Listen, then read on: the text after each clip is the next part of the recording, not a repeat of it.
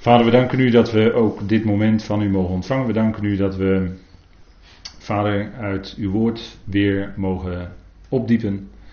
Dingen die u daarin al lang geleden heeft laten optekenen. Vader, en dat maakt het zo bijzonder dat u in een periode van 1500 jaar, of misschien wel meer, allerlei mensen liet schrijven.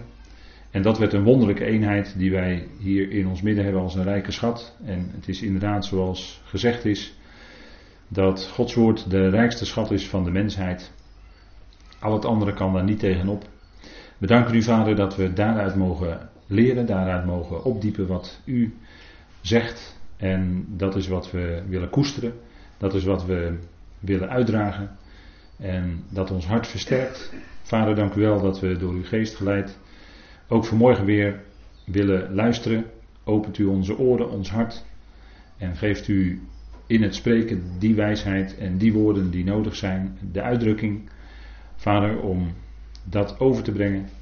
Vader, dank u wel dat we zo ook vanmorgen weer een stukje verder willen gaan in onze tekst. Jezaja 45, een rijk gedeelte, waarin zoveel opgesloten ligt. En dank u wel dat u iets daarvan wil ontvouwen deze week. Dank u wel dat we zo ook met elkaar hier in alle liefde en ontspannenheid in vakantie met elkaar optrekken deze week. We danken u dat u dat geeft. Vader, dank u wel dat we zo dit moment van u mogen ontvangen. Mag het zijn tot opbouw van het geloof en tot lof en eer van uw naam. Dat is ons gebed. En daar dank u voor in de naam van uw geliefde zoon. Amen. Goed, wij uh, zijn gebleven op bladzijde 18 van onze tekst. Boekje, bladzijde 18. En het aardige is dat u daarnaast een uh, witte bladzij heeft waarin u wat aantekeningen kan maken en waarin u ook een uh, vakje heeft waarin u voor uzelf zo heel persoonlijk even kan vermelden wat u deze dag aansprak.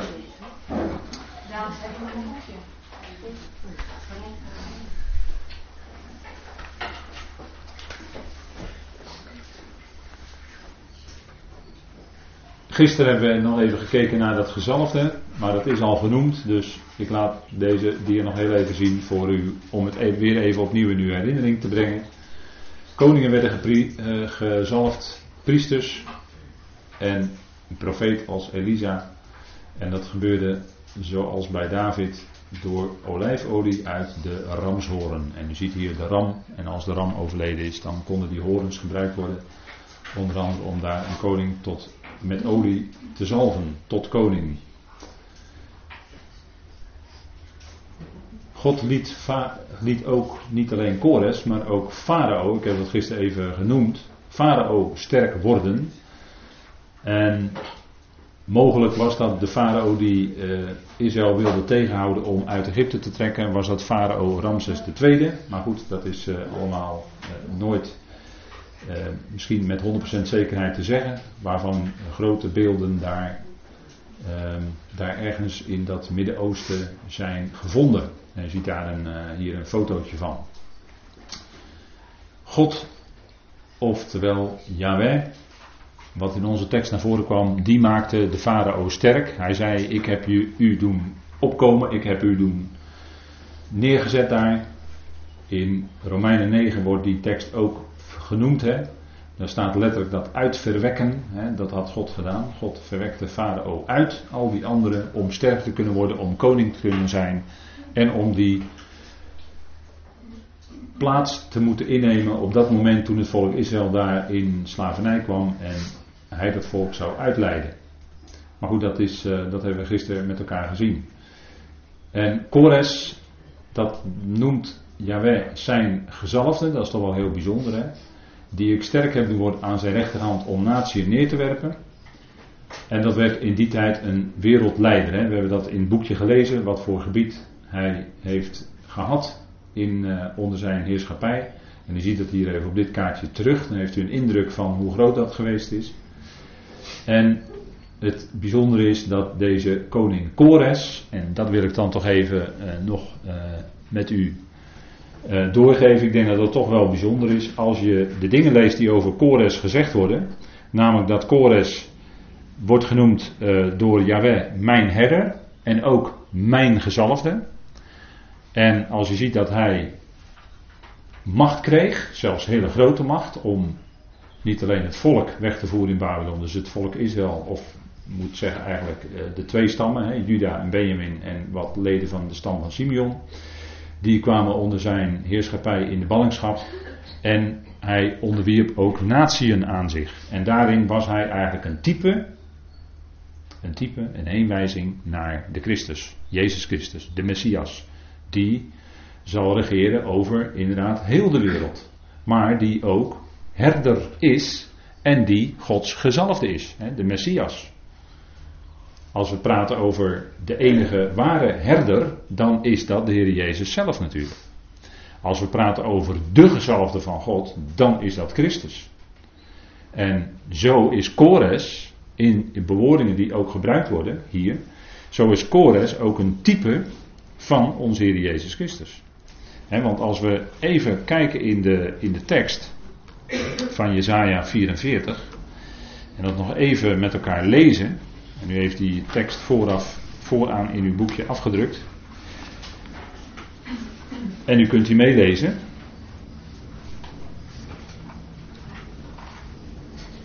En als we dan even doorkijken naar onze Heer, de Heer Jezus Christus, dan zien we ineens dat Hij een type is. Hè? Dat van de Heer in feite dezelfde dingen gezegd worden. Jezaja 44, vers 28. Wat ik zeg aan Kores, mijn herder. Nou, dat is sowieso van toepassing op de Heer Jezus zelf, hè, die zichzelf noemt de herder, hè, Johannes 10 onder andere. Geheel mijn wens zal hij volbrengen. En dat is wat ook de missie van de Heer Jezus was. En dat werd ook bij zijn doop gezegd. Hè, in hem heb ik mijn welbehagen. En hij was ook degene die al Gods welbehagen zal vervullen. Dat doet de Heer Jezus Christus. Hè? Geheel mijn wens zal hij volbrengen. Eh, dat gold toen in een wat smallere basis. Toen, als we het even in het perspectief, het licht van de Heer Jezus Christus zelf zetten. Maar in volheid geldt dit natuurlijk. Geheel mijn wens zal Hij met een hoofdletter volbrengen. Geldt dat voor onze Heer Jezus Christus. En zo is Kores een type van onze Heer. Jeruzalem, het zal gebouwd worden. Het tempelhuis, het zal gegrondvest worden. Dat is nog toekomstmuziek voor Israël. En dat zal onder de ware Messias, Jezus Christus, ook gaan gebeuren.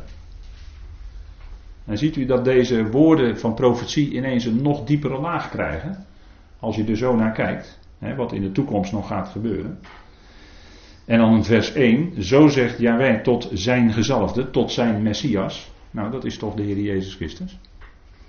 Dat is toch de Messias. De gezalfde.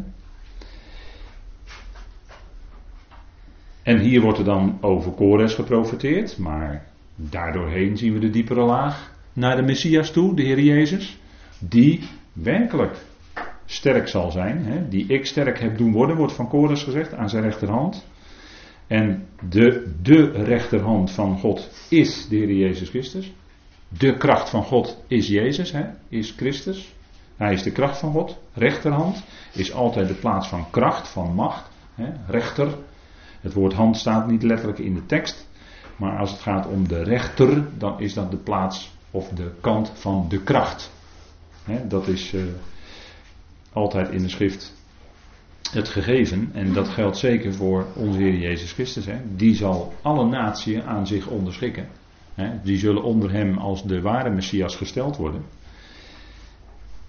En voor hem zullen alle deuren geopend worden. En alle poorten zullen ook voor hem opengaan. Hij zal al blijken te zijn nog veel groter dan Kores, degene die alles aan zich zal onderwerpen. En zo krijgt deze profetie in Jezaja ineens een veel diepere laag. Het is niet alleen profetisch voorzegd over Kores en letterlijk vervuld, maar nog veel verder en hoger de vervulling door en in onze Heer. En ik denk dat dat toch een, even een punt is wat we mee mogen nemen. Eh, want als we verder lezen in de schrift, dan komen diezelfde dingen in feite tegen, maar dan in grote volheid. En zoals in feite elke koning die in de schrift naar voren komt, David, Salomo, waren heenwijzingen naar de ware Messias, de ware koning. En het is heel bijzonder dat deze woorden, die over notabene Kores gezegd worden, toch een, zo op die manier een diepere laag blijken te hebben. Goed, we gaan even terug naar onze werktekst op bladzijde 18. Lendenen staat er, van koningen zal ik ontgordelen. Het is Yahweh die Kores een sterke rechterhand ofwel macht geeft. Hij is er die Kores in staat stelt om natie te onderwerpen en hun koningen te ontgordelen, oftewel te ontwapenen. Er wordt geen pijl geschoten, geen zwaard getrokken, geen speer geworpen, buiten medeweten van Yahweh om. Ook alle militaire acties heeft hij in zijn hand. Dat is toch ook wel bijzonder, hè? Dat de grote slagen ook in de geschiedenis niet buiten hem omgaan, maar dat hij daar uiteindelijk uh, een halt toe roept als hij dat wil. Hè. Het, duurt, het kan nooit langer duren dan dat God heeft vastgelegd. Het einde van een conflict. En dat geldt ook zeker in de toekomst als het gaat om Jeruzalem en om Israël. Dan zijn dat, hè, zoals Daniel dat zegt, daar moet ik aan denken. Dan zijn dat vast besloten verwoestingen tot op de tijd van het einde. Hè. Daar is ook een datum voor gesteld waarop dat ook zal stoppen. Tijd, tijden en een halve tijd.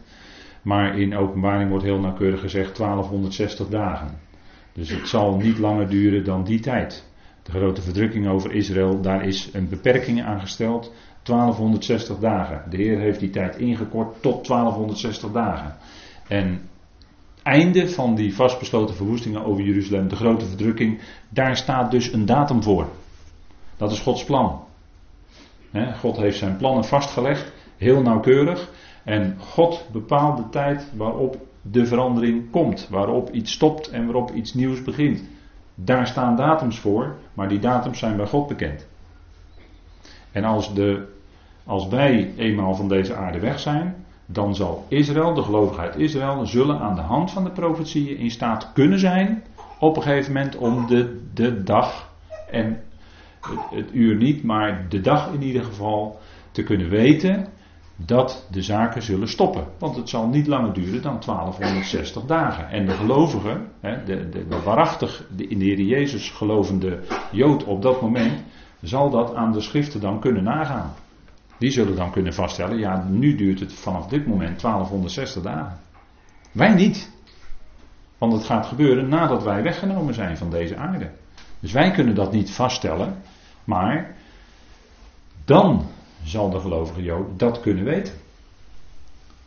En, en dat, is, dat is de moeilijkheid. En er worden allerlei voorzeggingen gedaan. En uh, men uh, haalt uit allerlei, uh, om dat nog heel even te noemen, uit allerlei constellaties gaan er allerlei verhalen rond op internet. Maar u weet dat internet een hele grote vergaarbak is met van alles en nog wat. Maar dan over 23 september, dan is er een of andere constellatie en daar hangt men allerlei theorieën aan. Je wordt, ik, ik word na een aantal doorgenomen te hebben, word ik heel erg moe. Dan denk ik van, help, help. Dit, gaat, dit zijn allemaal teksten die van ergens vandaan geplukt worden. Er worden conclusies aan verbonden die je niet op die manier kan concluderen. En uh, ja, dan, dan, want men wil dan heel graag voor nu in deze tijd een datum weten, maar dat weten we niet. Dat is, dat is onze beperking. Wij weten het niet. Waar we naar uitzien, is die bazuin. En dat verwachten wij. En dat zal spoedig zijn, zeker. En het komt alleen maar per dag dichterbij. En wij denken misschien wel, Heer, wat duurt het nog lang? Dat was ook de verzuchting van de profeet. Heer, het duurt al zo lang. Nou, het duurt al heel lang, dus dan zijn we er nu heel dichtbij. Het heeft al heel lang geduurd. En, en we, dat is onze verwachting, maar wij hebben geen tekenen zoals Israël die heeft. Wij letten niet op tekenen. Israël krijgt tekenen waaruit ze dingen zullen kunnen afleiden, maar wij als leden van het lichaam van Christus hebben geen zichtbare tekenen. Wij leven in verwachting. Israël krijgt aangezegd: kijk naar wat er aan de sterren en eventueel te zien is. Kijk wat er gebeurt. En voor ons is het verwachting. Niet zozeer kijken naar zichtbare dingen, maar verwachting. Wij verwachten Hem. En dan gaat het voor ons niet zozeer aan om te proberen een datum uit te rekenen. Dat is nu eenmaal aan ons niet voorbehouden.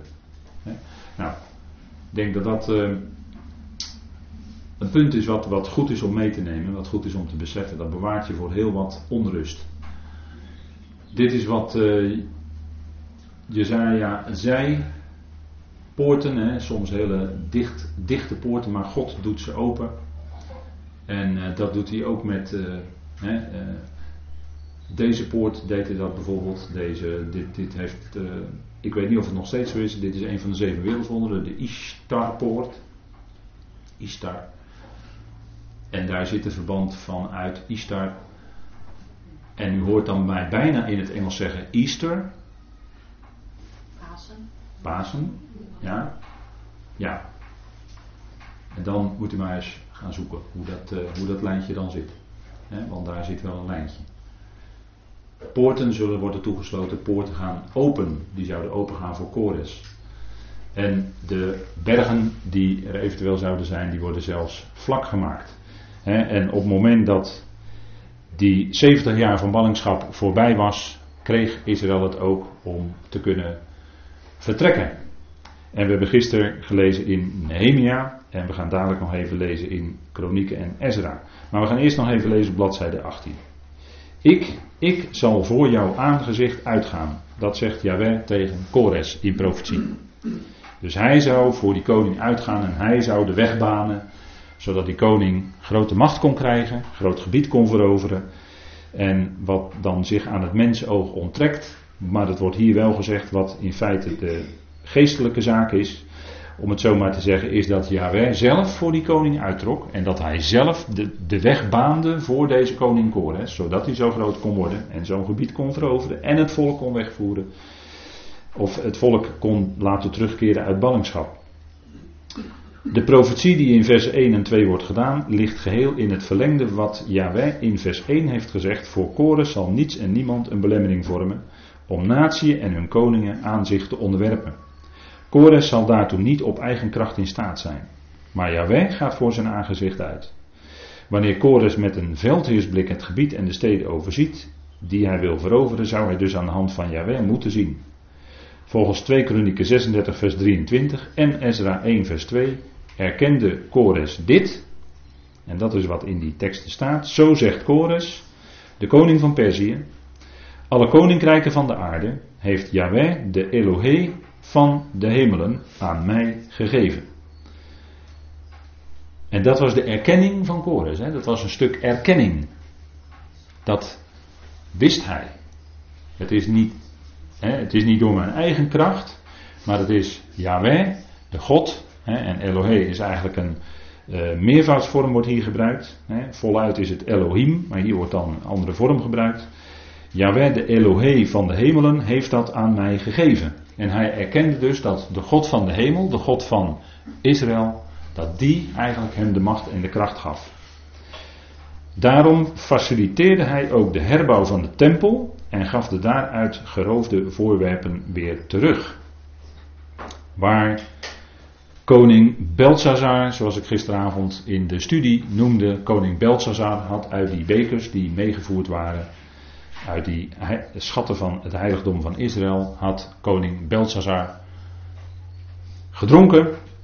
En nu kwamen die voorwerpen weer terug. We het even met lezen in Ezra. Ezra betekent ook helper, zijn naam betekent helper. En hij mocht inderdaad meehelpen aan de bouw van de tempel. Dat gebeurde onder Ezra. En in zijn naam is hij natuurlijk een verwijzing naar de grote helper met een hoofdletter. De grote Ezer, dat is God zelf. En dat is niet alleen de helper, maar God is het ook die ten diepste alles uitwerkt. Hè? Want helper, dan zouden wij onwillekeurig kunnen denken van wij doen een deel en God helpt ons daarbij. Maar zo is het niet. God is uiteindelijk degene die alles uitwerkt hè, in ons. Dat beseffen we niet elke dag, hè? daar staan we niet elke dag zo bij stil. Maar elke ademhaling die wij doen, die is van God gegeven. En als je dat beseft, hè, als, je, als je dat weer tot je doordringt, ik weet niet hoe dat u vergaat, maar dan, uh, zo staat het ook in de schrift, hè, als eh, dan word je, word je stil, hè, dan word je, kom je onder de indruk. Maar je kan geen ademhaling doen of hij weet ervan. Al de, hè, wat zegt de Heer Jezus? Al de haren van je hoofd zijn geteld. En als er één ter aarde valt, dan weet hij het. Dan weet vader het. En wij maken ons zorgen. Het staat er daarin een stukje als de Heer Jezus spreekt over zorgen. Wat zouden wij ons zorgen maken? Als we weten dat zelfs de haren van ons hoofd geteld zijn. En als er één op aarde valt, dan weet vader het. Maar als mens maken we ons zorgen over dit. En we tobben en piekeren over dat. En ik doe dat net zo goed bij tijd en waarde zoals u. Maar als we naar deze dingen kijken en we kijken omhoog naar vader. En we brengen het bij vader. Dan kan het zijn dat je toch een stuk verlichting krijgt. En dat je het bij vader kan laten. Want dat is eigenlijk de bedoeling. Hè, dat we het bij vader brengen en ook bij hem kunnen laten. Hè, en dan, dan, dat bekende lied, hè, laat hem besturen waken. Het is wijsheid wat hij doet. Ja, maar hoe moet het nou met mijn kind verder? Of hoe moet het nou met dat familielid? Of hoe moet het nou in mijn leven verder? Daar kun je mee zitten, daar kan je over pieken, tobben, moeilijk mee hebben. En uiteindelijk, als je bij, bij zijn woord te raden gaat en opnieuw tot je Lord door laat dringen wie vader is, dan kan je weer opnieuw tot dat besef komen, die rust in je hart weer neerdalen. Laat hem besturen waken, het is wijsheid wat hij doet. En natuurlijk is dat een citaat uit een lied, maar het is wel bijbels. En hij werkt het uit uiteindelijk in zijn plan. Dat is wat ons altijd voor ogen staat. En Ehm, ja, Paulus gaat daarin zelfs in Filippenzen 4 heel ver. Die zegt, eh, maak je nergens zorgen om in feite. Dat is niet een, een verkeerde zorgeloosheid. Een laconiekheid eh, zonder... Nee, maar dat is dat je beseft dat vader het uitwerkt. In je eigen leven. Het leven van je kind. In het leven van degenen die je lief zijn. Hij werkt het uit. En dan heb je daarin een stuk, krijg je een stuk rust en een stuk vertrouwen. En kun je uh, ja, misschien toch weer met een wat geruster hart in slaap vallen. Hè, als je daar s'nachts van wakker ligt. En dat heb je als mens bij tijd en wijle. Dat je s'nachts ineens wakker wordt en dat er allerlei dingen door je hoofd gaan jagen. Onrust in je hart is. Maar laat hem besturen waar het is wijsheid wat hij doet. En, en dat is het, hè. Zijn, zijn liefdevolle hand werkt in ons leven. En werkt ook in het leven van degenen die ons lief zijn. Het is zijn liefdevolle hand. Hè? En dat is wat we altijd mogen beseffen. Hij werkt het uit, uiteindelijk toch in zijn plan ten goede. En uiteindelijk weten we, en dat is het geweldige, dat we het einddoel van Gods plan mogen kennen. Dat God uiteindelijk alles in alles zal zijn. Dat is juist iets dat je in de tijd waarin wij leven en in de tijd waarin wij nog op weg zijn. Hè, net, als, net als een Abraham zijn we op weg. En we weten ook niet wat de dag van morgen ons zal brengen. We weten ook niet wat er volgende week gaat gebeuren of volgende maand. Maar dat kunnen we toch vol vertrouwen tegemoet leven. Omdat we weten dat we niet daar zelf alleen doorheen hoeven. Nee, we mogen aan de hand van Vader daar doorheen. En Hij zal ons dan ook op dat moment die kracht geven die nodig is. En die wijsheid. En dat is wat uh, zijn plan omvat. En dat is ook wat in de geschiedenis van Israël zo was. Israël was ongehoorzaam, ze gingen in ballingschap, maar daarna komt ook weer de ontferming. na het gericht komt altijd de ontferming. Ze gingen in ballingschap, maar ze keerden er ook weer uit terug. En dat is het geweldige van, van het weten in de ballingschap. Ja, maar er komt ook een terugkeer. Er is altijd een terugkeer. En bij God is altijd een terugkeer mogelijk. En zo kan een mens soms uh, misschien een jaar, misschien tien jaar, misschien twintig jaar, misschien dertig jaar afdwalen van God. Maar God zal die mens weer terugbrengen. Hoe dan ook. Misschien is het niet in eh, hier het leven hier op aarde, dan zal het op zijn moment zijn. En daarop mogen we vast vertrouwen. Er zal een moment komen dat. En uh, ja, dat is niet altijd een makkelijke weg, want je zou graag willen dat het in het leven anders ging. Degene waar je zorgen over maakt. Wat moeilijk is. Uh, degene die afgedwaald zijn. Dat, dat vind je moeilijk. Maar God zal uiteindelijk die terugkeer geven. En dat is op zijn tijd. En daar kunnen we vol vertrouwen uh, in rusten dat Vader dat zo in zijn wijsheid en zijn liefde uitwerkt. want zijn liefde is altijd de bron van alles. Goed, we lezen dan even in Ezra. God en zijn naam Ezra, helper, verwijst naar God. Hè? Ook liet koning Kores de voorwerpen van het huis van de Heer halen. Ezra 1, vers 7. Die Nebukadnezar uit Jeruzalem had gehaald en in het huis van zijn goden had geplaatst. Een enorme krenking natuurlijk eigenlijk van God. Hè? Een krenking van God. Om die voorwerpen die geheiligd waren, nota bene, geheiligd voor de dienst aan God in de tempel, om die in de tempel van je afgoden te zetten. en dat was natuurlijk een, een provocatie. Maar je ziet dat God het weer terecht brengt. Hij brengt ze weer terug. Hij laat ze weer terugbrengen op de plaats waar ze horen. In de tempel. Die herbouwd zou worden in Jeruzalem. Dat is ook waar het volk uiteindelijk toch weer in zal terugkomen. Hè? In Jeruzalem. En dat zeggen de Joden ook altijd tegen elkaar. Volgend jaar in Jeruzalem. Dat is altijd hun hoop, hun verwachting. Hè, hun tikva. Dat is waar ze naar uitzien. Dat dat Jeruzalem weer hersteld zou worden zoals door de profeten beloofd is onder de Messias en zij daar zullen zijn. En daarom kunnen ze dat ook zeggen, volgend jaar in Jeruzalem. En dit is de, wat God hier waarmaakt. Hè? De Elohe van de hemelen, had dat gegeven. Goed, we gaan even terug naar bladzijde 18 van onze tekst. Voor historici geldt Kores voor wat betreft de religies van de onderworpen volken als een der meest tolerante heersers van de oudheid. En dat kwam dan waarschijnlijk wel voort uit die erkenning. Hij erkende iets van de God van Israël, dat die hem die macht en kracht, die plaats gegeven had. Bronzen deuren zal ik stuk breken en ijzeren grendels kapot slaan, hè, staat er in Jesaja 45 vers 2. In gelijke bewoordingen zegt God dit ook in Psalm 107 vers 16, een bevrijdingspsalm.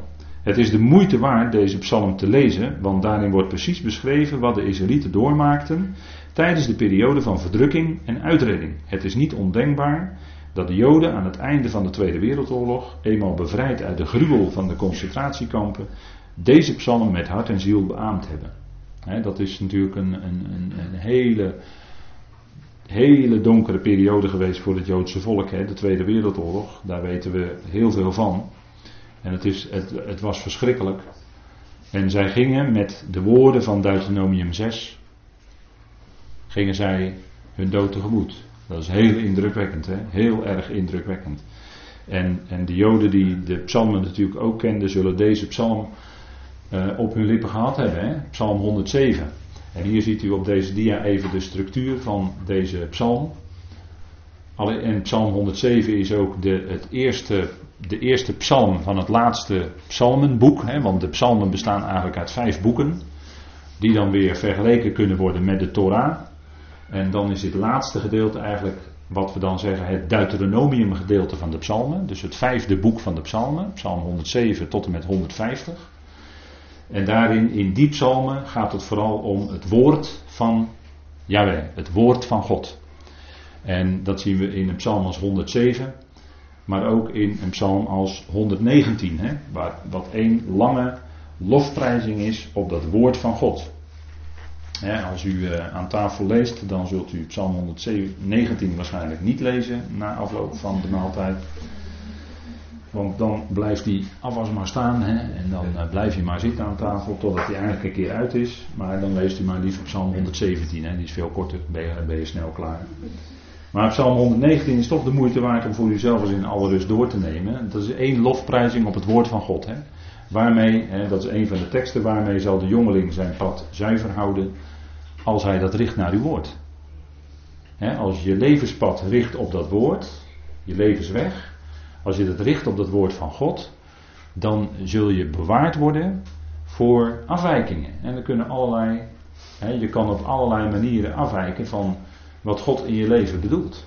Maar als je steeds weer je laat opscherpen door dat woord, dan heeft dat een bewarende werking. Het is niet alleen dat wij dat woord graag willen bewaren en dat dus met elkaar delen, maar in die deling van het woord onderling, daarin zit ook een bewarende werking van het woord. Het bewaart je voor afwijkingen.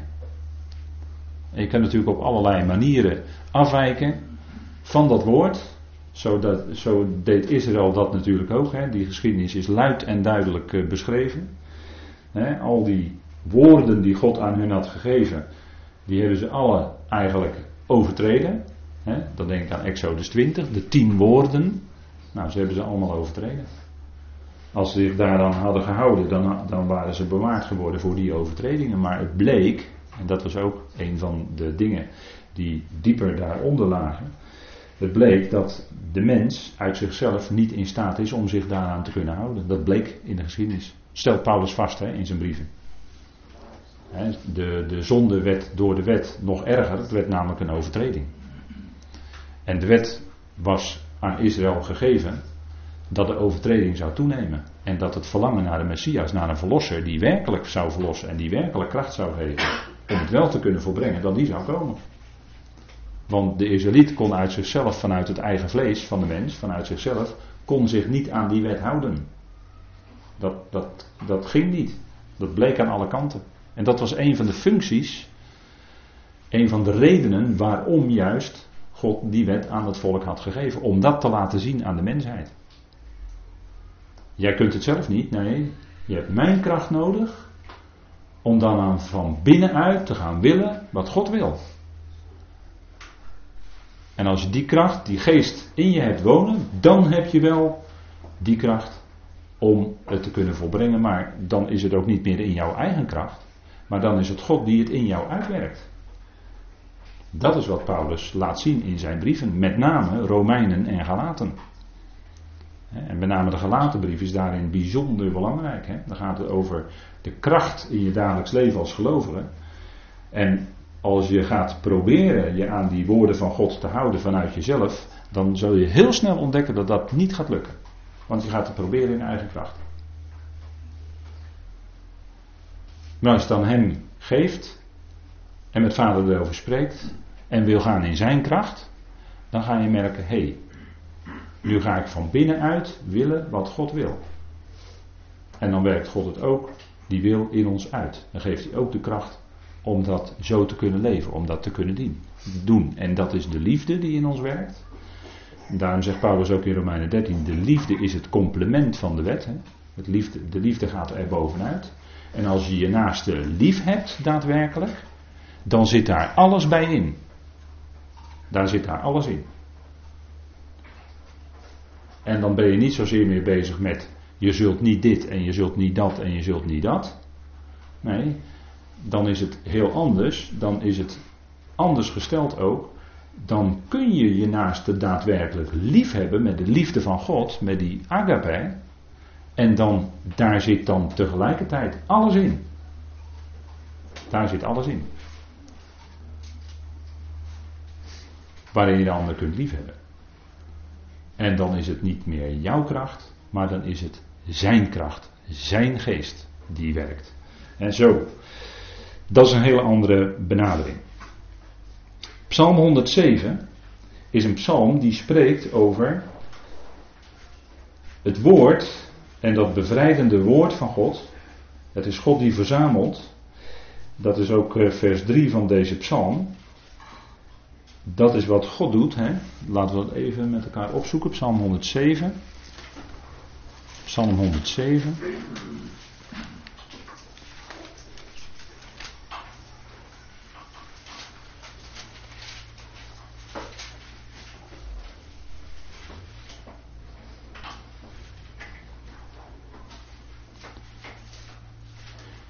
Spreekt dat over de verzameling van zijn volk. Hè? Laten we even die eerste versen lezen met elkaar. De verzameling van zijn volk. Loof de Heer, looft Yahweh, want hij is goed. Want zijn goede tierenheid is voor eeuwig. Zijn goede tierenheid is voor de Aion, de Olam zeggen we dan. Laat zo spreken wie de Heer verlost heeft. Die hij verlost heeft uit de hand van de tegenstanders. En die hij uit de landen bijeengebracht heeft. Van het oosten, van het westen en van het noorden en van de zee. En u ziet dat dit slaat op het komende koninkrijk. Hè? Als hij ze verzameld heeft uit alle volkeren. Dat is wat hij gaat doen. Hè? Dat zegt de Heer Jezus ook in, in uh, Matthäus 24. Dan is het hij die zijn boodschappers zal uitzenden en ze zal bijeen verzamelen uit de vier windstreken. Dat is wat hij gaat doen als de Messias gekomen is. Als de zoon des mensen. Van het oosten, van het westen, van het noorden. Hij verzamelt en dat doet hij door zijn woord ook uit te laten gaan. En dan zullen zij ook weer zingen. Deze psalm 107. En die zullen ze ook zullen ze ongetwijfeld zijn volk gezongen hebben toen ze bevrijd waren. Wat nog resteerde van zijn volk moet ik dan helaas zeggen, maar zo was het. Uit de concentratiekampen. En dan zullen ze deze psalm gezongen hebben, een bevrijdingspsalm. We gaan eerst even koffie drinken en dan gaan we daarna verder met deze psalm.